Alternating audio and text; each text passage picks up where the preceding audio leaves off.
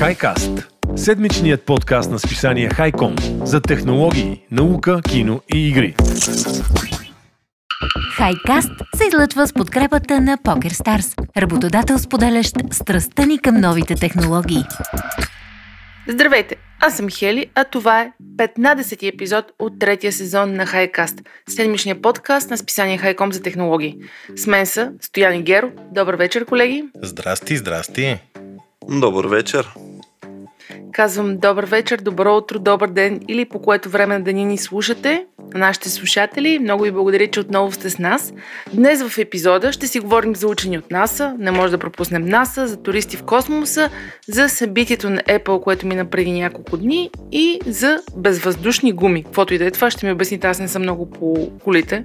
да, ще ти обясним по-натам, но сега е момента да благодарим на приятелите ни от Poker Stars, благодарение на които този подкаст достига до всички вас. Ако си търсите работа в технологичната сфера, ви препоръчваме да проверите кариерният им вебсайт, които ще оставим в описанието на епизода. Ако останете до края, съм ви подготвя едно много интересно интервю с Антония Хубанчева. Тя е учен и изследовател, Стояне Геро, забележете. Yeah. Ей, много яка мацка, аз направо супер много си изкефих на интервюто. И Антония е свързващото звено между университета в Архус, Международната станция за изследване на прилепи в село Тапачка, Русенско, забележете. и на Дракула. да, Института Макс Планк и Националния природен научен музей. С нея си говорихме за много неща, като биоакустика, любовната песен на скакалците, прилепи, така че Института Макс Планк е едно легендарно име, Хели, да ти кажа честно, така че направо и завиждам.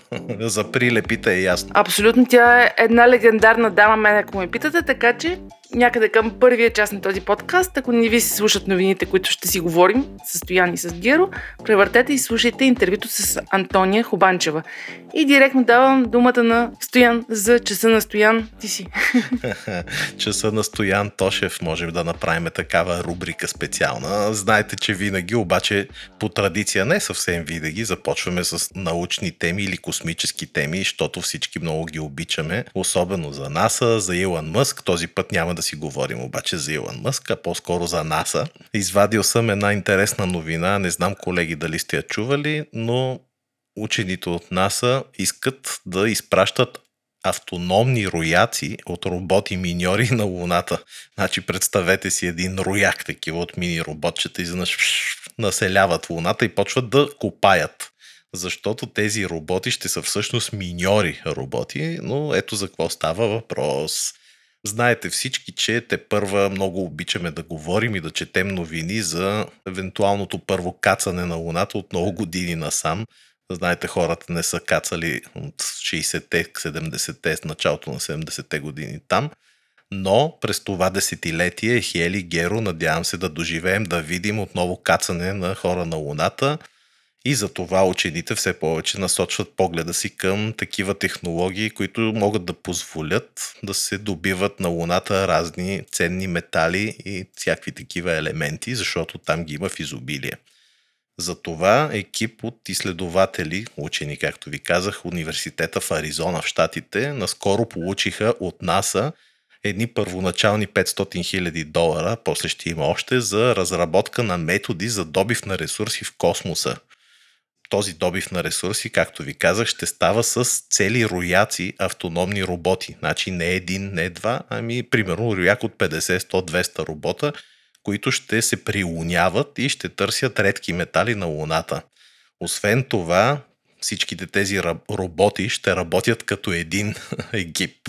Ще комуникират помежду си и ще се самообучават, нещо, което е много интересно. Знаете, машинно обучение – ще си комуникира, ще си казват, абе, тук има нещо, тук няма нищо, елате, помагайте. и знаеш ли, Хели, интересно е, че дори са измислили учените, тези учени от университета в Аризона, специален електрохимичен процес, с който да пробиват скалите пет пъти по-бързо спрямо всеки друг метод. Тоест ще отидат там и ще ги разбишкват за нула време. Прас, прас, прас и събира. Това е доста обещаващо. Надявам се да се случи. Те казват, че ще изградят тези роботи естествено тук на Земята и ще ги обучат тук, за да могат да работят да усъвършенстват уменията си в една по-безопасна среда, преди да ги изпратят във враждебния космос. Знаете, че на Луната през деня е страшна жега. Не си спомням колко беше май над 100 градуса. През нощта пък е минус 150, да речем. Така че представете си в какви враждебни условия трябва да работят тези малки миньорчета. И да ви питам преди да продължа с още информация, знаете ли какво има на Луната? Какви метали, какви такива ценни вещества? Геро, хели, знаете ли? Никаква идея. Никаква. Ха. Добре. Хелий 3. Чували ли сте за това нещо? Хелий 3. Те да мен са го кръстили. да, Хели, да. Затова го и казах първо. Това е такъв специален, не специален, изотоп на елемента хели, но той с него може да се захранват такива атомни електроцентрали в далечното бъдеще. В смисъл, той е много специален изотоп, който е наистина доста апетитен за добиване и де-факто тези бъдещи мисии на Луната ще могат да използват като елемент за захранване на, на кораби, на всякакви такива превозни средства. Освен това, на Луната могат да се добиват редкоземни метали. Те не са земни, редколунни, можем да кажем, като титан, злато, платина, и знаете, с тях изобщо всякакви вещества, които хели да помогнат да се изграждат бази на Луната, вместо да се доставят там. Представяш ли си от Земята, ако трябва да докараме хиляда тона хорусан и някакви материали, за да се изгради база, колко ще бъде трудно. Напротив, роботите отиват там, отделят тези метали, почват да, да изграждат такива елементарни структури, където да ги складират и всъщност след това хората просто идват на готово, взимат преработените материали и си сглобяват базата. Така че това космическо миньорство е доста интересен бизнес. Може би сте чували, че и астероиди искат да се разработват, защото дори най-малкият астероид, който евентуално би могъл да се добива от него елементи, който се казва психея, съдържа толкова ценни метали, че нетната им стойност се оценя на 700 квинтилиона долара. Аз не знам това квинтилиона, майче е след трилиона. значи смятайте толкова пари сигурно не е имало човечеството през цялата си история. А, направо, вау, тази цифра за първ път е чувам между другото. Да, да, представяш си астероид, ама супер цена. Квинтилиона, да, 700 квинтилиона долара. Ами, економиката на бъдещето Хели, нищо чудно да зависи от тези а, неща. Знаеш ли дори този сериал? All the Mankind. Ми, не, не, той the Mankind там взеха да се бият на Луната. Имаше един друг сериал Expanse, който по Амазон, мисля, че беше, който се разказва как човечеството точно се е разселило в Слънчевата система и буквално копае астероиди, копае по спътниците, добиват разни метали. Ето точно нещо такова си представям, естествено, в по-далечно бъдеще. А със сигурност Илон Мъск не е глупав, че се е отправил към звездите, не, както не. и друга голяма част от човечеството и със сигурност има някаква логика за добиване на метал и други полезни изкопаеми от извън планетата Земя, която и без да. това вече се задъхва да, да, и губи ресурсите си. Така че виждам борбата в едно доста далечно бъдеще. Да, Айде да не казвам близко бъдеще. И тук е хитра идеята, че цели орди с роботи. Има и логика, защото е по-добре да пратиш хиляда робота и от тях сто да пропаднат, отколкото един огромен тежък и той се щупи и край. така че това е идеята. Много яка новина. Благодаря ти, Стояне, за нея и директно продължаваме с космоса и туристите в космоса. Геро. Е, искаме Кога ще ни водиш на разходка? Ами, когато стана милиардер. И си платим. Като, да, или ако пък Дай вие ме заведете. Но, каква е новината? Всъщност, малко по-късно тази вечер, ако трябва да съм точен, в 3 часа и 2 минути българско време ще се изстреля SpaceX ракетата Falcon 9 на Илон Мъск, както знаем. О, с днес ли е? Си. Днес? Реално утре, нали? Супер. Технически е утре, тъй като е минал 12 часа. За протокола записваме на 15 септември. Честито на всички ученици. Много хубава учебна година им желаем. Геро, да? Та, да. За който иска да гледа, може то всъщност този подкаст няма да е излязъл, така че по-скоро който е гледал, гледал, който нали, може да го види на клип, докато излезе този епизод. Но каква е новината? Всъщност, разликата тук е, че, както отново ще повторя, това е първа такава мисия на SpaceX. Видяхме тази на Virgin Galactic, видяхме тази на Джеф Безос. Сега за първи път компанията на Илон Мъск ще изпрати хора, които не са професионални астронавти в космоса. Казвам натъртвам на непрофесионални астронавти, защото може би някой от вас ще спомня, че миналата година същата тази ракета Falcon 9 с Crew Dragon капсулата заведе и върна астронавти до Международната космическа станция. Те явно доста се постарали. Мисълът се казва Inspiration 4, Вдъхновение 4 и всъщност те дори си имат собствен Twitter акаунт, който е verified, така че определено доста сериозно го приемат. И кои ще са хората на борда? Та цялата тази мисия всъщност е финансирана от Джаред и Сакман и идеята му е, че той може естествено да избере който си иска, но е избрал хора, които не са милиардери като него и едва ли не това е едно показно, че не е нужно да си свръх богат, за да летиш в космоса. Тъй като нали, на този етап това си е едно доста така скъпо приключение. Та, хората, които е избрал той на борда са Хейли Акрено, надявам се, че произнасям правилно. Това е една от тези френски фамилии, нали знаете, която завършва на X. Така че се надявам, че Хейли Акрено е правилното произношение. Пак като... Хейли? Да, Хейли. отново като тя е асистентка в болницата Сейнт Джуд. Всъщност около Сейнт Джуд, забравя да спомена, тази болница се върти цялата тази мисия, тъй като всички а, приходи, които са изкарани, тъй като едно от местата всъщност е надавано за него, отиват в тази болница и всъщност Исакман дори ще направи дарение от 200 милиона, което е една много голяма сума наистина.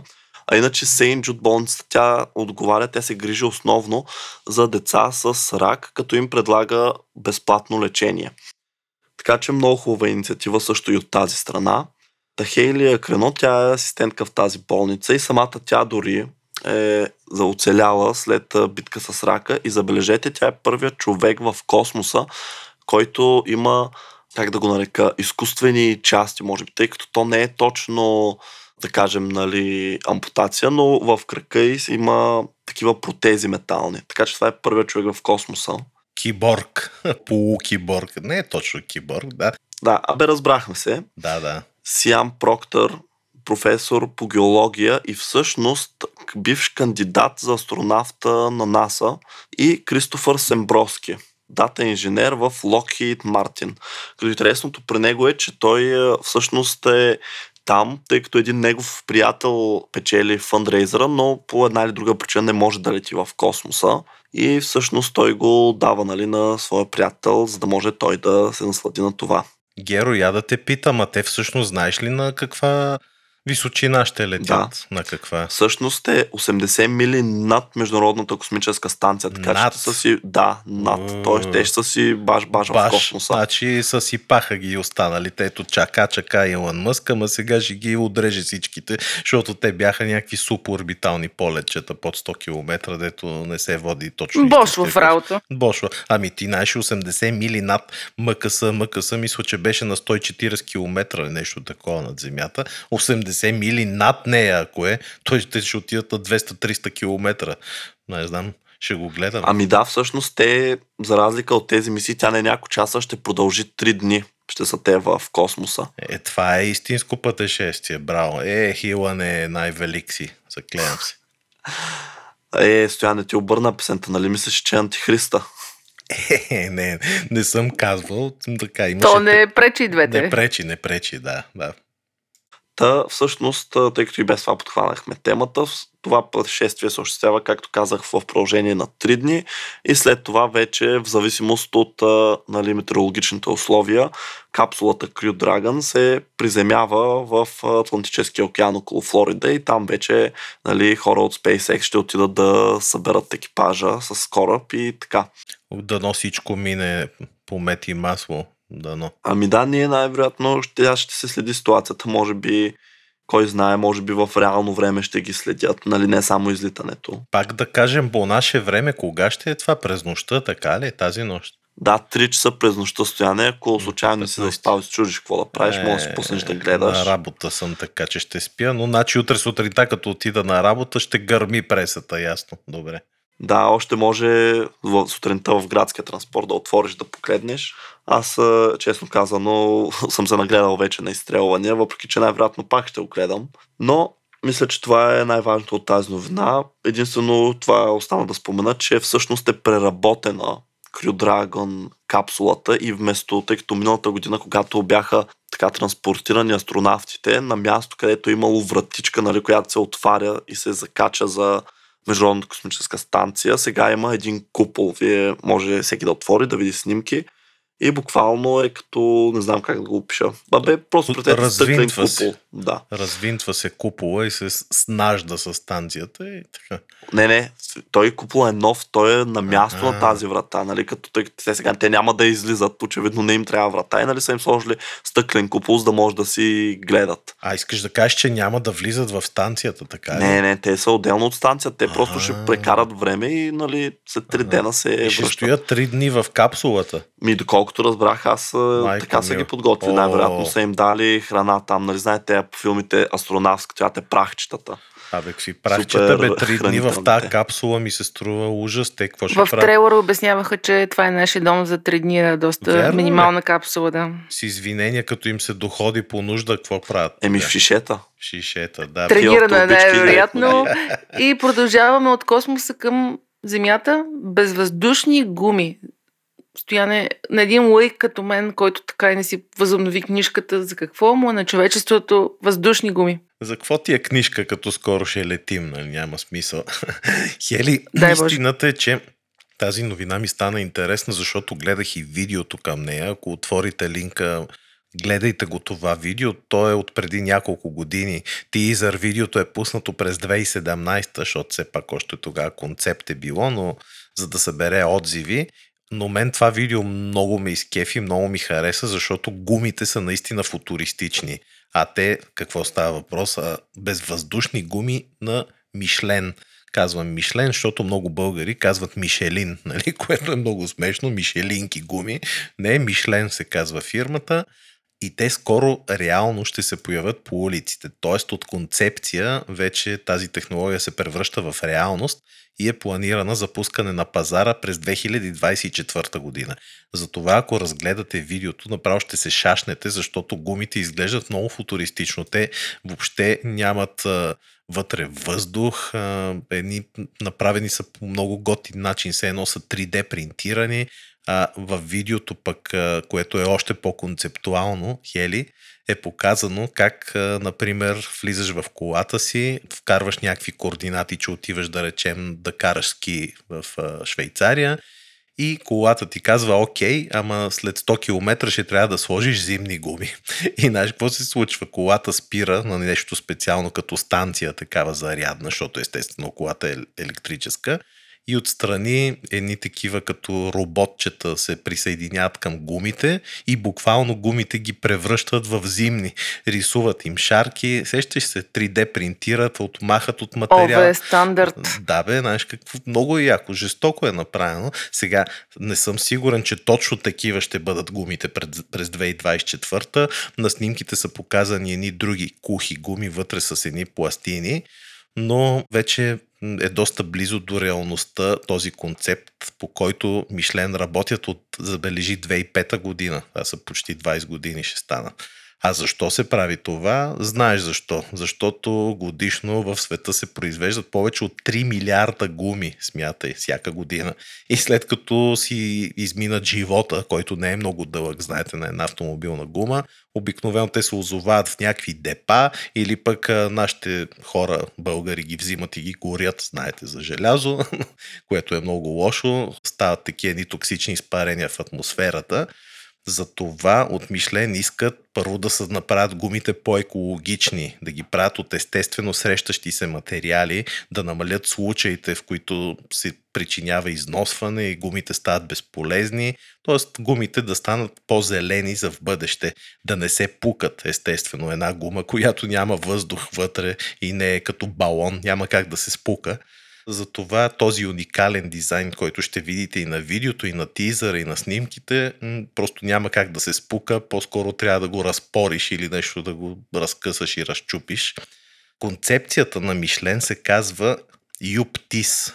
UPTIS. Тя комбинира алуминиево колело с гъвкава носеща конструкция, изработена от специална пластмаса, забележи подсилена с стъклени влакна. Компанията уверена, че с този дизайн ще продължи да осигурява производителност на тези гуми и те ще имат много по-дълъг живот, ще са много по-безопасни и дори вече са пуснати определени бройки хора да правят тестови шофирания. Лошото е, че все още не знаем ценовия диапазон на тези гуми. Компанията е заявила, че, както ви казах, че ще са на 2,24 на пазара. Явно тогава ще разберем. Сигурно ще са доста по-скъпи, но затова пък ще са, може би, вечни, много по-сигурни и много по-яки. Гледайте видеото и ще си изкефите. Много яко, че човечеството почва да се освества. Еми да, стига с тия мърляви продукции. Знаеш и завода за автомобилни гуми в София едно време смърдеше ужасно наоколо едни такива пушеци, едни прахоляци.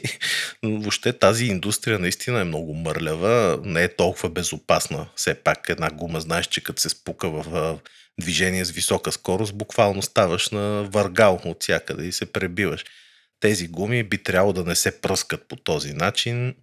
Ще видим. Сега сигурно ще струват, пак казвам, доста повече пари. Но Ама си взимаш една и ти изкарва доста дълго. Сигурно доста дълго ще изкарва, да. Виж, алумини. И пак казвам, те са от такива материали, които са вече по-рециклируеми, по-екологични. Нали, алуминия ще си го използваш, пак няма да го хвърлиш, естествено, като се щупи гумата.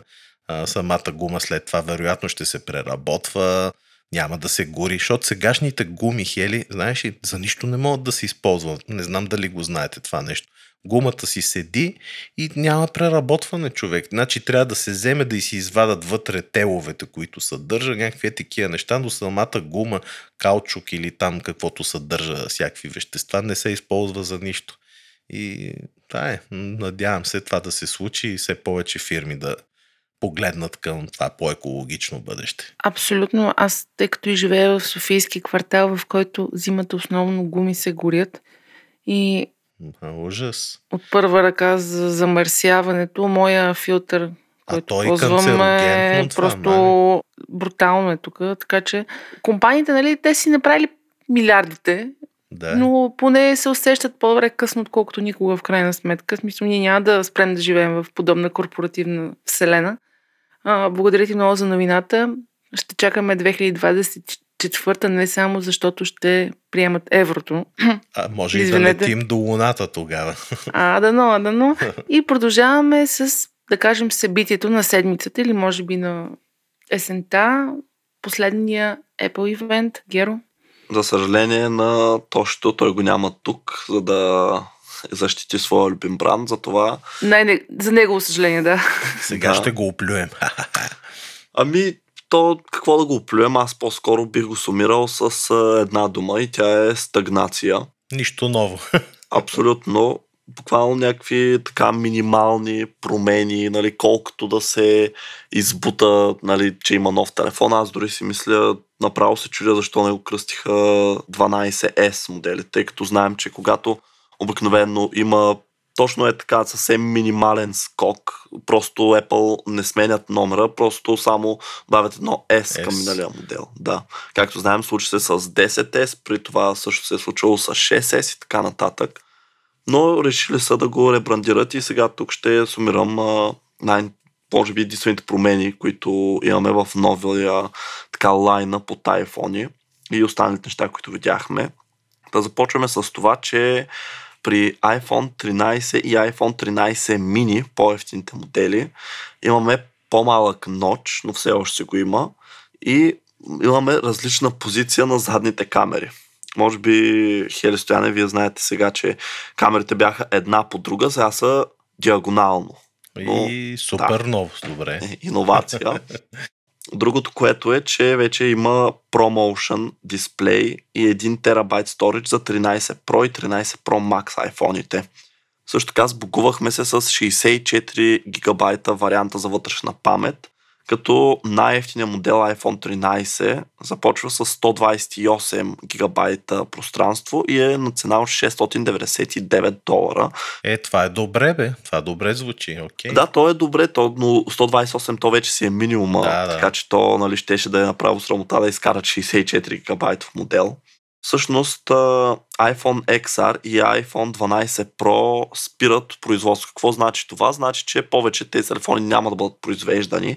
Естествено, няма да изчезнат и така с штракване на пръсти от пазара, а просто тези брои, които до сега са произведени, които със сигурност не са само тези по магазините, може би имат още за година напред поне да зареждат магазините, докато ги изчерпат нали, вече произведените. Но след това няма да може да се намерите, докато iPhone 12, 12 mini, 11 и iPhone SE са все още налични и с намалени цени. Една от новостите, така да се каже, е това, че iPhone 13 Pro вече има 1 терабайт вариант за storage и достигна рекордната цена от 1599 долара. Това е, може би, за някои наистина много така power юзери, които не, може би дори не ползват компютъра, всичко правят на телефона си и ще им трябва този 1 терабайт storage, тъй като... Не е ли имало по-скъп телефон от този? Ами не е имало iPhone по-скъп, iPhone. т.е. за по-скъп телефон, но нали, Е, да, сега да. със сигурност има iPhone. по-скъпи телефони. Ние ако броим изгаваемите в този сегмент, нали, сигурност пък има нали, такива one-off телефони, които примерно са по 20 хиляди, защото са ги инкрустирали с злато и диаманти. Да, но серийно произвеждан, се вика iPhone, толкова скъп не е имало. Да, това е първия с такава цена. Също така всички това, което Apple заявяват, че всички модели iPhone 13 са с значително подобрена батерия, живот на батерията. Сега, нали, това трябва естествено да се разбере, но за 13 Pro Max, нали, модел с най-голяма батерия, се хвалят с до 2 часа и половина по-дълга батерия. Това звучи супер, но наистина просто трябва да се тества, тъй като нали, за всеки батерията, според това колко си използва телефона, ще издържа различно, така че това отново е супер субективно. При iPhone 13 моделите казах за ноча, но всъщност не казах, че разликата е 20% по-малък ноч, така че реално аз не знам дори колко е забележимо, освен ако не поставите два iPhone един до друг, може би няма да усетите разлика дори.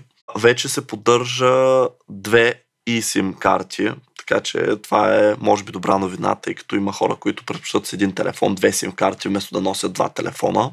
Малко по-тежки и по-дебели са новите модели iPhone и мисля, че като цяло това сумира новите неща. Сега естествено нали, има подобрения в камерата, има нали, там много се рекламираха видео за снимането с а, такъв подвижен фокус. Нали, примерно фокусират и ту в обект, който е по-напред, ту в обект, който е на фона, но нали, това са такива древни неща, които сега няма да навлизам в тях. Може ли аз да добавя нещо? Да, естествено.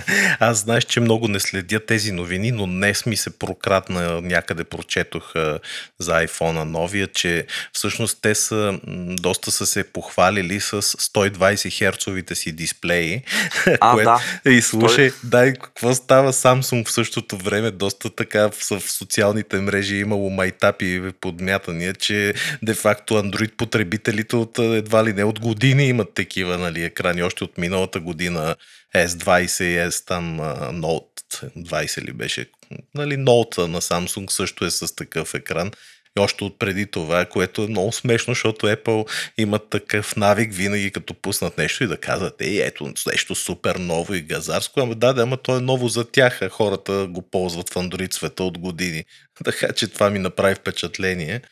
И не знам ти какво ще кажеш по тази. Ами всъщност те не се похвалях толкова, нали, то естествено, че не е революционно 120 Hz, в смисъл той има други геймърски, телефони с 144 Hz, вече се опресняват.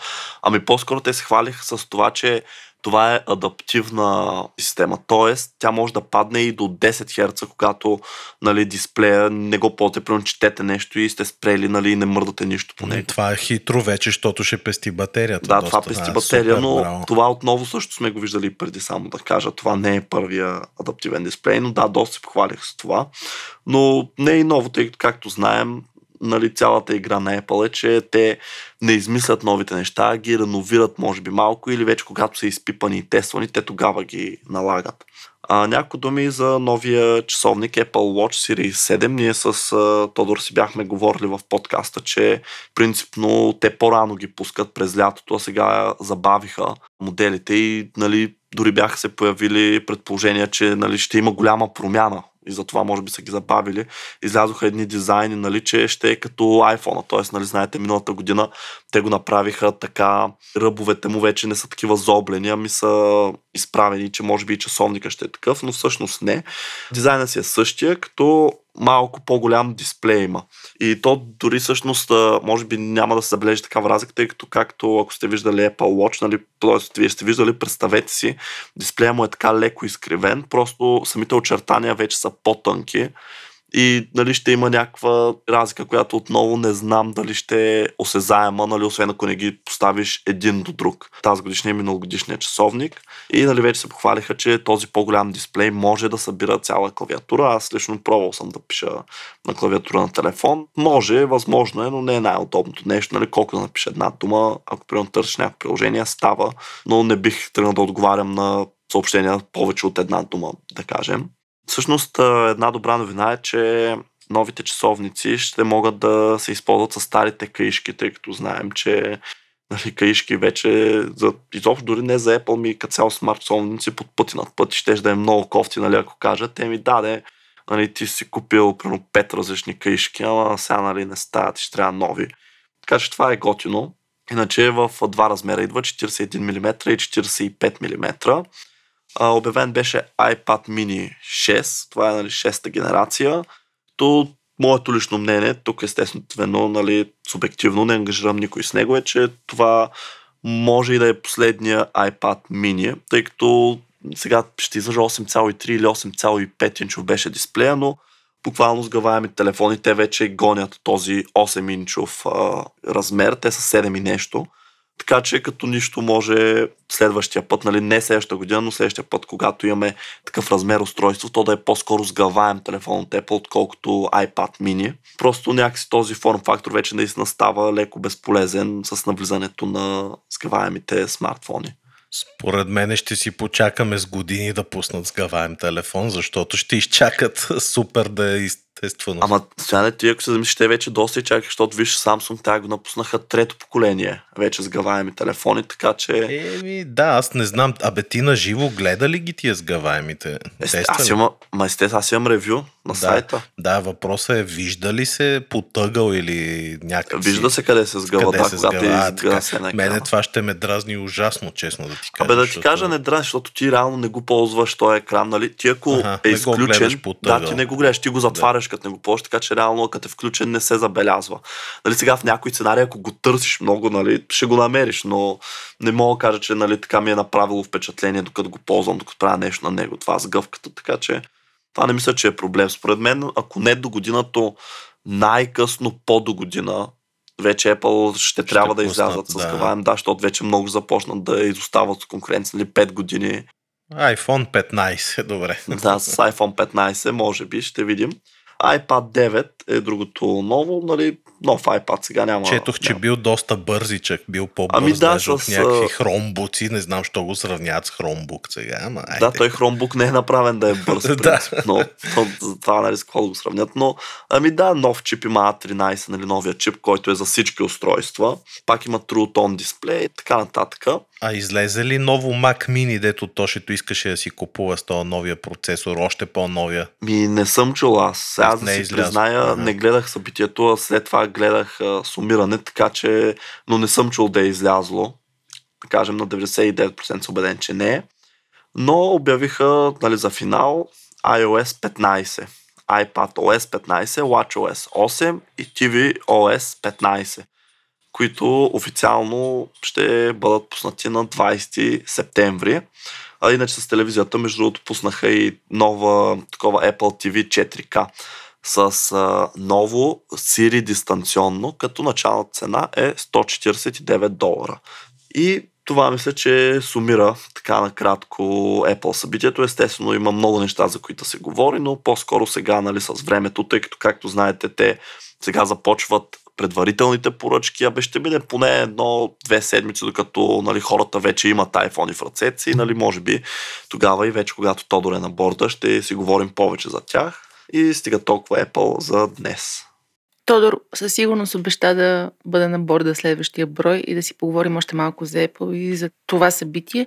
Геро, аз искам да те питам, има ли още в Штатите такава практика да се редиш на опашка за новия iPhone? Сещате ли се като по филмите едни големи опашки с И се палатки? бият там. Ами най-вероятно има. Те всъщност сега с тези преордъри, нали, то който си иска, нали, просто си преордъра и то ти идва, но според мен сигурност има, тъй като може би те са лимитирани и не всеки или нали, може да чака, примерно, ако искаш много бързо, може би всеки там а, от техните оператори си обявява, нали, примерно от си кога имаме бройки, според мен поне първите пъти се образуват и то дори не само в САЩ, аз съм виждал и в други страни, не знам дали помните, имаше едно видео, то не беше в САЩ, на първия човек с iPhone, нали. В Индия ли, дето си продават бъбреците там да си купат iPad? Не, дето не помня в каква държава, нали, и просто е така, ма, огромна тълпа около него и той, нали, такъв бавно, драматично отваря котията, нали, да го разкрие и го изтърва. Пред всички го плясна. Мисля, че не, обаче просто чуваш цялата тълпа как е Възкликва много забавно видео, мога да ви покажа после. Определено искам да го видя. Но да, мисля, че все още има опашка, тъй като iPhone си е iPhone, нали, каквото я си говорим, това си е огромен хайп, има около него всяка година, така че България, често казвам, не съм виждал, но кой знае. Аз като те слушах за минималните нововведения, не се хайпнах особено много, ама да, да знам. Може Аз пък... пък щях да го питам наистина защо всяка година тогава пускат нови модели, като няма смисъл. Защото да ами, е, то няма смисъл, но те хората пак ги купуват, защото нали, има хора, които всяка Искат година винаги сменят, да са с просто последния. защото да, е новият да, iPhone, да, нали? Да, и факт. така нататък. Култ. Да, те си изкарват пари нали, от това и плюс това те намалят цената на старите. Абе, вижте, примерно Xiaomi, те пускат, нали, ето днеска гледах едно тяхно събитие и, нали, е така пак си пуснаха вече имената им стават примерно Xiaomi, а, нали, още пет, нали, такова. Не го казвам като нещо лошо, но мисълта ми е, че те толкова много пренасищат пазара с устройства, че нали, ти просто трябва да пускаш, защото иначе малко или много ще паднеш от стълбата. Пък дори да си Apple и те всъщност дори Xiaomi започнаха презентацията си, че вече са бранд номер едно в Европа като нали, процент колко се използват техните устройства, а в световен мащаб за последните 3 месеца са изместили Apple и само за Samsung, т.е. световния номер 2. Така че Apple просто няма как да не пускат, не могат да си позволят просто да не пускат телефони всяка година. Конкуренцията определено е жестока в този бизнес. Благодаря ти, Геро, за подробния доклад и обзор. И сега, преди да продължим към нашата друга любима част на подкаста, в която препоръчваме филми, игри и какво ни е направи впечатление от света на ентертеймента през миналата седмица. Мили хора, ако ни харесвате, моля ви, последвайте ни в Spotify, Google, Apple Podcast, напишете ни някое ревю в Apple Podcast, лайквайте ни, шервайте ни, това много ни помага да достигаме до повече хора. И така, момчета, Ще какво си гледахте говорим. миналата седмица? Гледах. Стояне, ти си. Аз а, съм гледал няколко неща и ще започна по традиция с това, което ще оплюя. Да не го гледате. Всъщност, айде, нека да не бъда чак толкова рязък и лош. Можете да го гледате. Става въпрос за сериала Into the Night, който върви по Netflix и до голяма степен е свързан с България, защото е сниман тук у нас, доколкото знам, по-голямата част от сериала. Споменава се България доста места в сериала. Първият сезон мога да кажа, че ставаше за гледане. Нищо особено, но става. Има някаква идея. Слаби актьори, кой знае какви ефекти няма, но ставаше. Втория сезон, който е наличен в Netflix от една-две седмици, буквално Хели не става за гледане. не си губи времето. Аз дори бях изненадан как свърши там шести или седми епизод. И изведнъж туф свърши и телевизора ми, хоп, тръгна да пуска нещо друго. Викам, чакай бе, какво стана? То Просто свърши безумно, остави всичко друго, но супер слаб сценарий, нещо като театър, никакъв екшън, нищо не се случва и а, най-интересното и най-забавното, което мисля, че ви го споменах, обаче, което ще се похилите, е, че ще установите, че авиокомпанията, с която пътешествениците в нощта пътуват насам натам с един самолет, който те са го взели, се казва авиокомпанията Ракия. няма шега, няма майтап. На английски е написано на самия самолет отвън Ракия, а вътре на седалките дори на кирилица е написана авиокомпанията Ракия.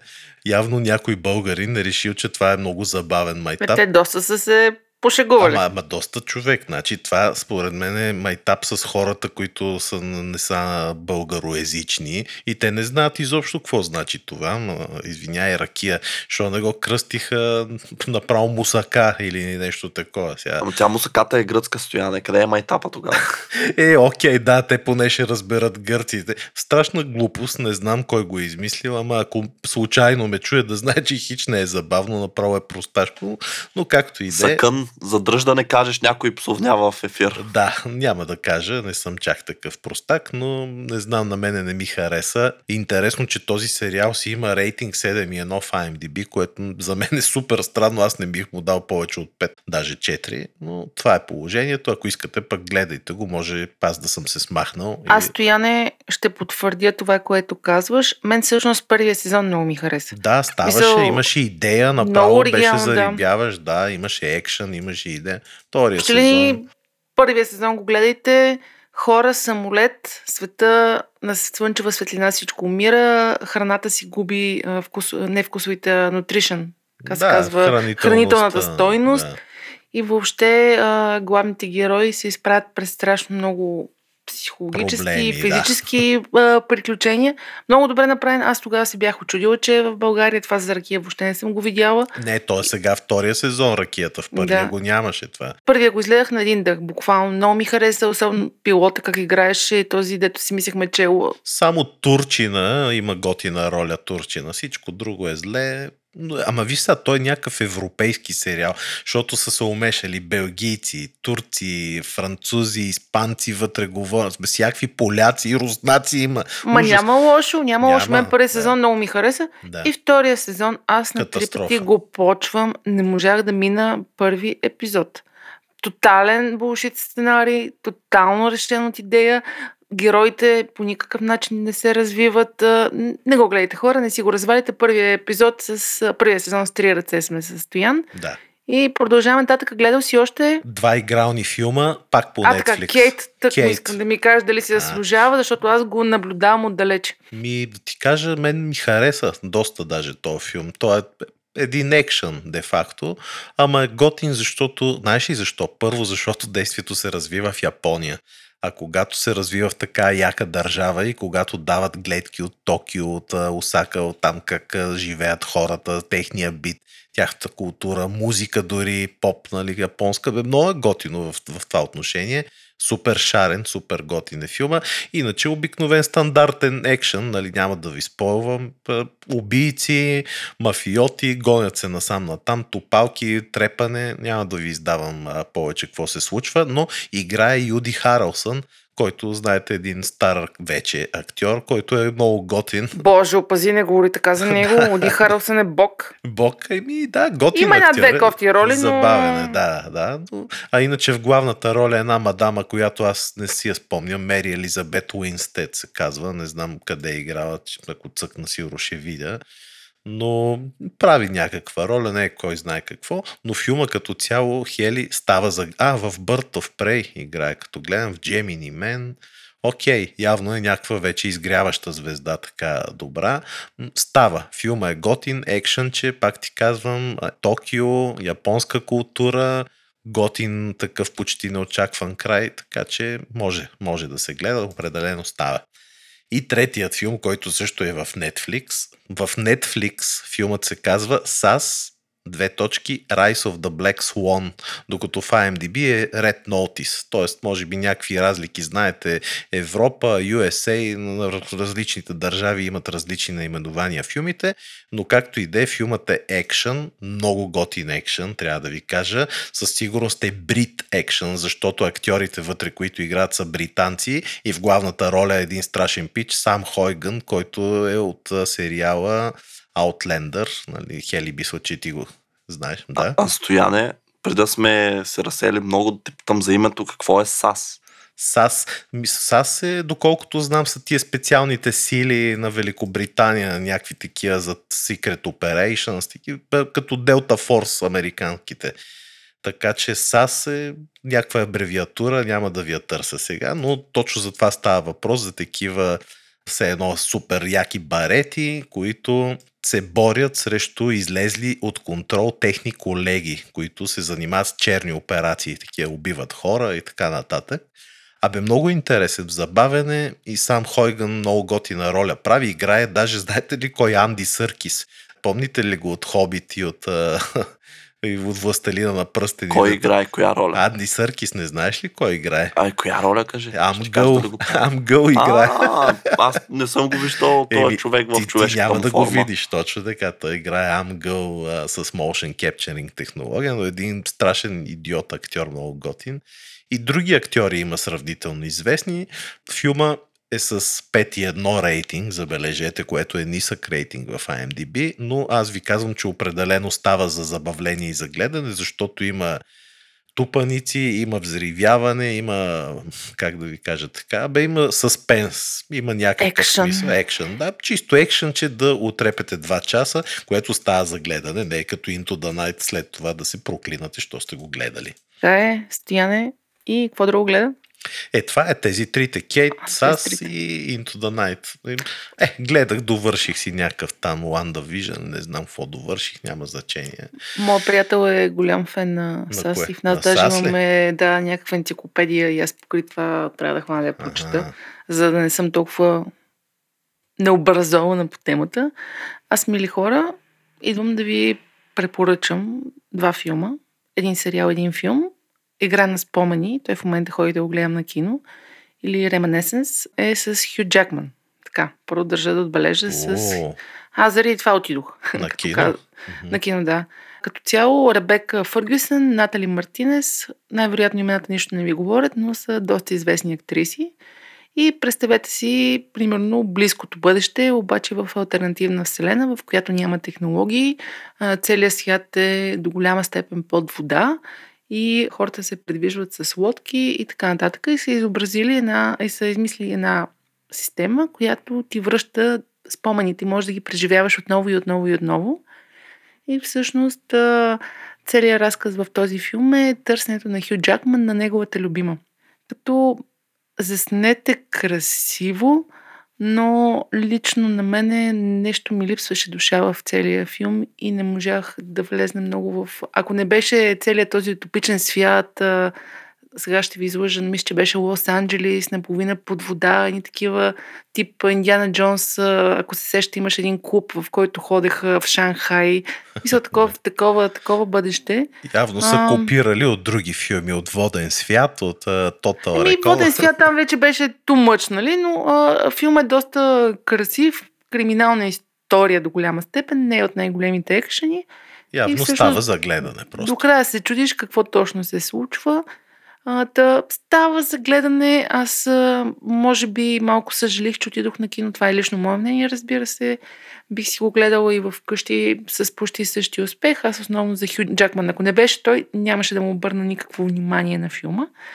Така че а, това е първото ми предложение. Второто ми предложение е един филм, който се казва, сериал, извинявайте, Love, Любов, в Netflix и проследява перипетите на главните герои в търсене на любовта. Ма такъв тип съвременни перипети и колко всъщност в днешно време е трудно да си намериш правилния човек. Става да си пиеш виното и да си чилваш вечерта с, а, така, с приятна компания, темек с сериала. Потърсете го в Netflix, ако искате нещо неангажиращо, но все пак забавно и наистина герои, в които да инвестирате и да ви е приятно да ги гледате, ви препоръчвам Love, по-скоро за дамите, които ни слушат. Не знам колко голяма част са. Дами. и това от мене. Аз виждам, че Геро не е гледал. Не, аз да, само работя, само бачкам, само се бахтя и нямам време нито да гледам, нито да играя просто. Игра. Еми, хора, ако искате да уважите работата на Геро, постете HiCom.bg и така най-много може да уважите това, което той прави. И само с две думи ще завърша играта, която аз играх миналата седмица и която е безплатна в плюса на PlayStation 4. Се казва Hitman 2.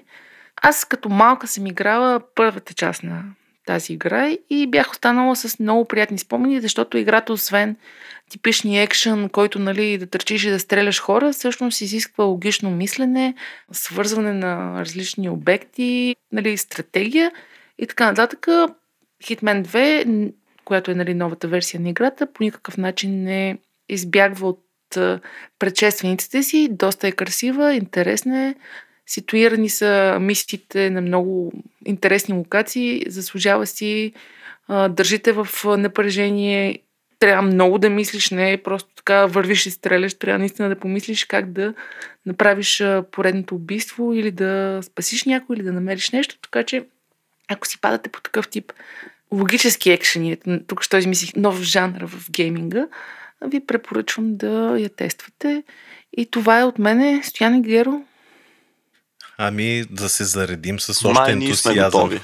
Ами да, аз мога да ви кажа, че загледах още един филм с нощи, ама няма да го коментирам за сега, защото е стар. път мога да. само да кажеш кой е. Ами Деня на независимостта 2. О, боже мой, стояне локдауна на Memory Lane. И с Деня на независимостта 2 завършвам този епизод на подкаста и благодаря на нашите приятели и партньори от Poker Stars, международната компания, която предлага кариери в различни професионални сфери. Ако търсите работа в технологичния сектор, сигурна съм, че ще намерите подходящата позиция. Оставили сме в линк в описанието на епизода. Благодаря ви, PokerStars, много ви обичаме и ви благодарим, че ни подкрепяте толкова много, за да достигат тези епизоди и въобще да ги записваме. Така че Евала, Евала ви правим и казвам чао, драги слушатели, шервайте, споделите и така нататък. И ви оставям с интервюто с учения и изследовател Антония Хобанчева, която е ръководител на Международната станция за изследване на прилипите в село Табачка, Русенско. Това беше от мене. До скоро. Чао! Здравейте! Аз съм Хели, а това е епизод 15 на третия сезон на Хайкаст. Днес с мен е Антония Хобанчева, учен и изследовател. С нея ще поговорим за биоакустиката, сензорната екология и разбира се за прилипите, една тема, която и на двете ни е много любима. Здрасти, Тони! Здрасти!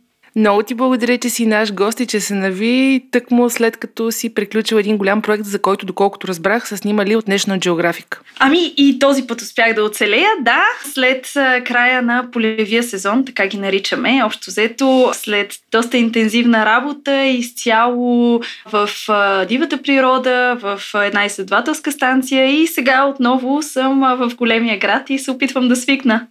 И аз така след море се аклиматизирам, но преди да продължим нататък да ни разкажеш супер яките проекти, с които се занимаваш, би ли се представила? Казвам се Антония Хубанчева и съм а, учен в университета в Орхус а, в Дания. В момента съм стейшн менеджер на Международната изследователска станция в село Табачка. Това, между другото, е една от най-големите изследователски станции, които се занимават специфично с прилепни и сензорна екология. Освен това, завършвам докторантурата си в а, един от институтите на Макс Планк, а, институтът по биологична интелигентност. Доста интелигентно звучи, но всъщност изследваме как животните живеят своя обикновен ежедневен живот. Супер яко. Ти каза Международната изследователска станция в село Табачка, България. Това звучи супер яко. Би ли ни разказала малко повече за това, за този проект? Това е едно място, към което живота ме свърза още почти преди 15 години. Това е една маничка къщичка с голяма камена основа, построена преди 100-200 години горе-долу, която постепенно се е разраствала и за какво ли не е служила през годините. Включително една от големите български революционерки е вътре живяла под прекритие и е шила знамето за една от четите. Но преди около 15 на 18 години всъщност тази малка къщичка бива инвазирана финансирана от учени от Германия и от България, след което постепенно се разраства до едно от най-важните места за изследване на прилепи и сензорна екология в света. И всъщност, където и да отидеш по света на някоя международна конференция или се видиш с някой колега учен от Нова Зеландия, примерно, като кажеш табачка и те са, о, станцията в табачка, а което е наистина много, много приятно усещане да видиш нещо а, съвсем мъничко и как просто една мечта на един човек се е разраснала до, до такива размери. Това е едно място, в което, както вече казах, се събират наистина учени от цял свят и горе-долу заедно живеем по един съвсем такъв обикновен, натъпкан, на гъсто а, начин и ако човек мина отстрани няма да забележи абсолютно нищо странно. Обаче красотата на станцията се крие в науката, която правим и тя може да, основно може да види човек през нощта как това място разцъфа. Ние имаме едни големи летателни лаборатории, които всъщност са, както всичко в България, живеят втори, трети, четвърти живот. Някога са били големи обори, в които са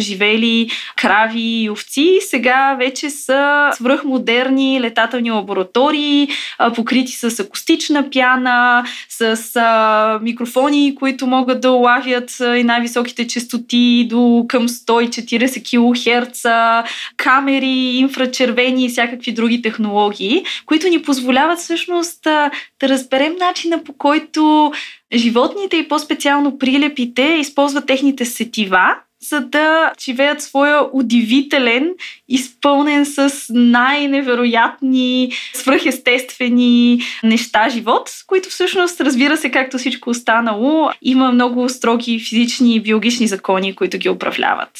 Само като те слушам с любовта, с която говориш за работата си и направо ми се иска да посетя село Табачка. Звучи като много яко място. Имате ли доброволци? Понякога имаме, но тъй като работата е много специфична, а първо работим с диви животни, а, което винаги значи, че ние трябва да спазваме възможно най-високи стандарти не само за здравето на хората, но и за здравето на животните. Съответно, когато идват хора, те трябва да са много добре инструктирани предварително и трябва да имат представа горе-долу в какво се забъркват. Но, но най-вече по-големия проблем е а, начина по който работим. И това, че всъщност ние не работим просто през нощта. На нас ни се налага в повечето случаи да работим почти денонощно, тъй като от една страна прилепите са си прилепи и те живеят през нощта и ние ако искаме да ги записваме, да ги гледаме, да виждаме какво правят, естествено работим през нощта. Обаче технологиите са си технологии и те се повреждат по всяко време и обикновенно трябва да ги поправяш, когато не си правиш експериментите и разбира се, тъй като това си е, както казах, едно обикновено село. Има и всякакви други неща, които се случват, като например тази година имахме една голяма експлозия на комбуча, домашно правена комбуча, която гръмна в една стъклена бутилка. И след това, разбира се, трябваше да доправяме набързо каквото, каквото беше останало от кухнята. Така че това е една много голяма смесица в станцията от най-обикновени ежедневни случки, много високо ниво наука и всякакви други странни смесици от технологии, животни и хора. Живот на ръба, както се казва. Горе-долу, да, направо по тръба. Особено с да, потръба, живот потръба, особено с тази камбуча, мога да си представя каква е ситуацията. Добре, Тони, учиш в Дания, части от екипа на село Табачка, части от екипа на Националния природно-научен музей и Института Макс Планк, там също учиш. Кога успяваш? И тук що нали, обясни, че всъщност работата ти е денонощна. Как успяваш да ги съчетаеш всичките тези неща? Хм. Това е от по-трудните въпроси просто с много любов и много ентусиазъм. Обаче и нещо много, много важно, което научих през годините, е това, че човек не бива да прегаря. А, аз имах преди две години, след един много, много дълъг полеви сезон, в който се опитах много неща да сложа заедно и да се опитам да, да направя твърде много неща. Всъщност получих един доста тежък бърнаут. И това ми беше много добър урок. Аз също съм наистина много благодарна и много щастлива за, за това, че имах възможност да го усетя това нещо, защото наистина ми показа, че има определен брой неща, които ние можем да направим. И трябва да приоритизираме и наистина човек трябва да внимава какво приоритизира. И човек трябва да внимава да не би случайно да забрави да приоритизира нещата като семейство, близки хора, радост от живота, или радост, време за това просто да седиш и нищо да не правиш и да се радваш на това, че си жив. Тези неща не бива да остават назад в списъка. Така че аз каквото и да правя и каквото и да се опитвам да правя, се опитвам да го натъманя между тези важни неща. Близките хора, хората, които са ми важни, радостта от живота и вече след това чак идва науката, прилепите и, и всичко останало. И така се получават много по-добре нещата. Така всъщност човек успява да намери време за, за всичко, което му е наистина важно. Алилуя, сестър. Абсолютно подкрепям това, което каза. Хора, ако имате някакъв признак на бърнаут, тук нали малко се откланям от темата, обаче ако почнете да усещате, че отивате в тая посока, препоръчваме ви да си починете, да се посъветвате с специалист и въобще да не продължавате, докато вече не можете. Добре, Тони, да те върна към науката. Какво е биоакустика и защо е важна? Това ми е много любопитно. В смисъл, аз съм един доста голям лейк по темата, но днес чувствам вече как ще се образовам доста сериозно. Оле, аз май не съм най-правилният човек да образова. А биоакустиката това е науката, която изучава как живите организми, как животните, но и не само животните, издават звуци възприемат тези звуци и използват информацията от тези звуци. И сега, като казвам звуци, а, всъщност това може да значи много различни неща. Това е всеки вид трептение в различна среда. Това може да са тези много силни звуци, които издават скаридите под водата, чрез които зашеметяват своята плячка. Това може да са вибрациите на слоновете, когато слоновете, мъжкия слон се опитва да привлече женска, той пее едни много красиви песни, които ние не можем да чуем, но ги усещаме с краката си. Много, много силно пожелавам на всеки един човек, който слуша този подкаст, някой ден да усети с, с костите си любовната песен на слоновете. Това също така са и ултразвуците, които използват прилепите за своята ехолокация, за начина по който си откриват плячката. Тоест това са абсолютно всеки вид вибрации, които животните по някакъв начин използват в своя ежедневен живот. И сега защо е важно? Важно е, защото ние наистина сме ограничени от своите сетива. Ние като хора мислим и виждаме света като хора. И, и това е ключовото. Ние виждаме света. А всъщност света може да бъде помирисан, света може да бъде усетен, света може да бъде, бъде живян по толкова много различни начини. И това, освен, че просто отваря нашия мироглед към това в какъв свят наистина живеем и колко по-голям е светът, освен това, разбира се, ни дава възможност и да развиваме нови технологии и по-добре да намираме своите своето място в този голям свят. Ние живеем в колапс на биологичните системи. В момента не само климата, а и целите биологични системи на Земята са в пълен колапс. Ние се намираме в шестото масово измиране на видове. Петото е за три от динозаврите.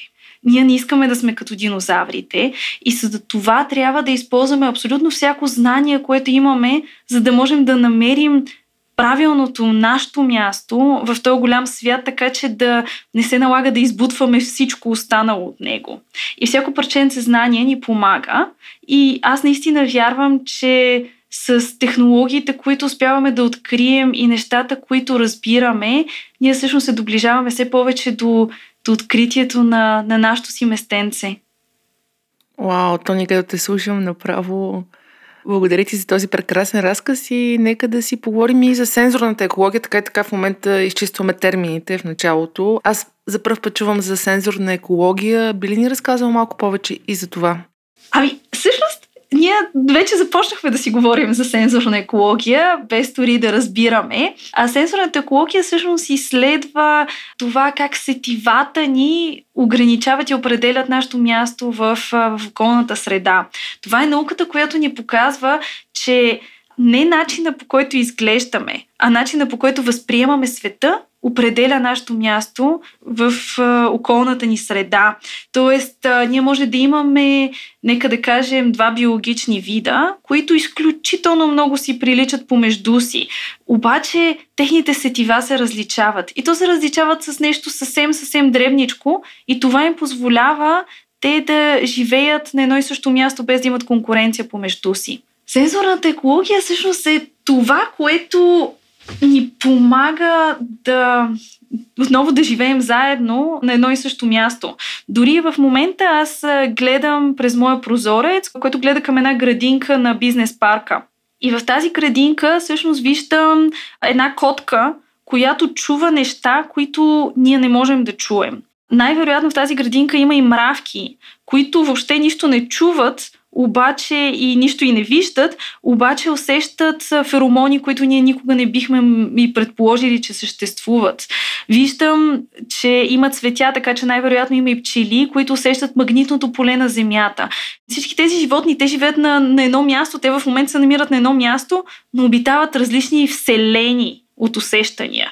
И ние, бидейки толкова визуални животни, сме определили начина си на мислене до голяма степен спрямо нашето зрение. И всъщност много често изпускаме важни неща и отново стигаме до това как да открием правилното място, на което можем да бъдем без да изместваме всичко останало около нас. И отново малко парченце към този пъзел ни дава сензорната екология. Вау, това звучи като много интересна и вълнуваща наука. Благодаря ти за това прекрасно обяснение и те връщам към една от любимите ти теми прилепите. В предварителния разговор ти ми разказа как всъщност първите 15 минути след като си слушала за тези прекрасни животни и си имала желание до животно да се занимаваш с тях. Много хора покрай пандемията и това, което се случи с коронавируса, изпитват панически страх от прилепите. Аз лично мисля, че са невероятни животни и винаги, като съм ходила в пещера и съм ги срещала, съм била много щастлива. Така че прилипите? Прилипите са прекрасни. Това е което може би е сентенцията на всичко, което бих могла да кажа. Това са едни прекрасни състания. Те са толкова са смешни, толкова са интелигентни. Това са едни безкрайно умни животни, от които ние само единствено може да научим неща. Повечето прилепи в Европа и определено в България са изключително дребнички. Те тежат между 4 грама и нека да кажем 30-40 грама и са страшно пухкави. Тоест, повечето прилепи, които виждаме в града, те тежат около 5 грама и са едни пухкави топки. А, и въпреки, че тежат 5 грама, те могат да живеят над 45 години и над 50 години. Ами, това всъщност е и нормалната продължителност на живот на хората. Така че това са едни, едни древни животинки, които обаче натрупват също толкова опит и може да се каже и мъдрост, колкото и ние хората. Те са едни от най-успешните ловци на света успяват, когато ловуват в откритото пространство, във въздуха, те почти винаги успяват да хванат плячката си. Над 93% е ловния им успех. Това е наистина много впечатляващо.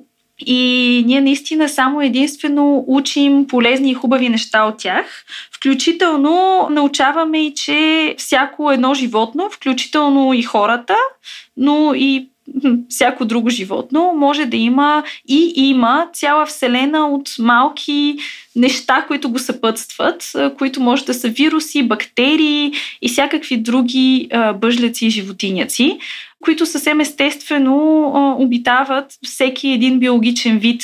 И колкото повече ние се бутаме в дивите местообитания, колкото повече ние се опитваме да завземаме части от дивите местообитания, толкова повече тези малки нещица, като вируси и бактерии, ни се изсипват на главите буквално и преносно.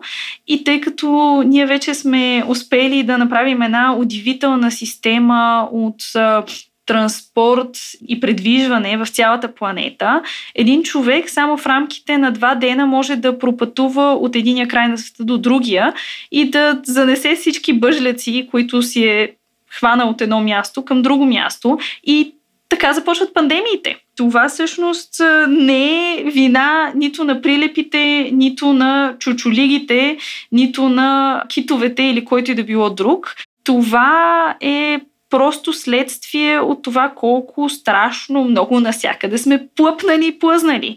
Което по принцип няма нищо лошо, защото ние какво да правим, като, като ни има. Ние ходим напред-назад, имаме нужда от ресурси. Но до никъде не води това да обвиняваме някой, че той ни е довел нещо до главата, което очевидно ние сами сме си го организирали и то много успешно. Така че не се притеснявайте от прилепите. Те са прекрасни и като всяко едно диво животно, просто не бива да си ги бутаме по, по лицата и да ги целуваме и да ги прегръщаме. Пък и те много не обичат да ги целуват и да ги прегръщат. Така че дори и вкъщите ни влезе прилеп, просто отваряме широко прозореца, загасяме лампата и той си се оправя човека и си излиза. Те също много не обичат да са в нашите къщи, освен по таваните де, и по фугите. Но няма нищо лошо. Света е интересен и пълен с приключения. Така че а, това въжи и за нашия живот съвместно с диви животни, такива каквито са прилепите. Абсолютно. Аз това точно исках да те попитам дали е нормално да има толкова прилепи в градовете. Моята история е лична в тази посока, че аз една сутрин се събудих, един прилеп беше легнал на възглавницата до мене. True story. Смисъл, аз в първи момент си изкарах къл, после викам Батман, ти ли си? И той човека си тръгна, нали? Но в градовете забелязвам все повече прилепи. Виж и до по-лоши неща някои хора са се будили. Добре, че не е бил крокодил. Слава Богу. зависи, зависи колко е пил човек и колко е бил назор, но, но да, и прилепи може. Всъщност в София ние сме много големи късметли да имаме толкова много прилепи. Защото всъщност всички прилепи в Европа са защитени от закона. И те всъщност са много, много, много важни. И те са горе-долу с... В екосистемите те са с значението на, примерно, на мечката, на кита и така нататък. И ние сме просто единствено и само привилегировани за това, че имаме такива прекрасни диви животни в един голям, многолюден град, столица на европейска държава. Това просто значи, че имаме достатъчно все още насекоми, с които да ги изхранваме тези прилепи.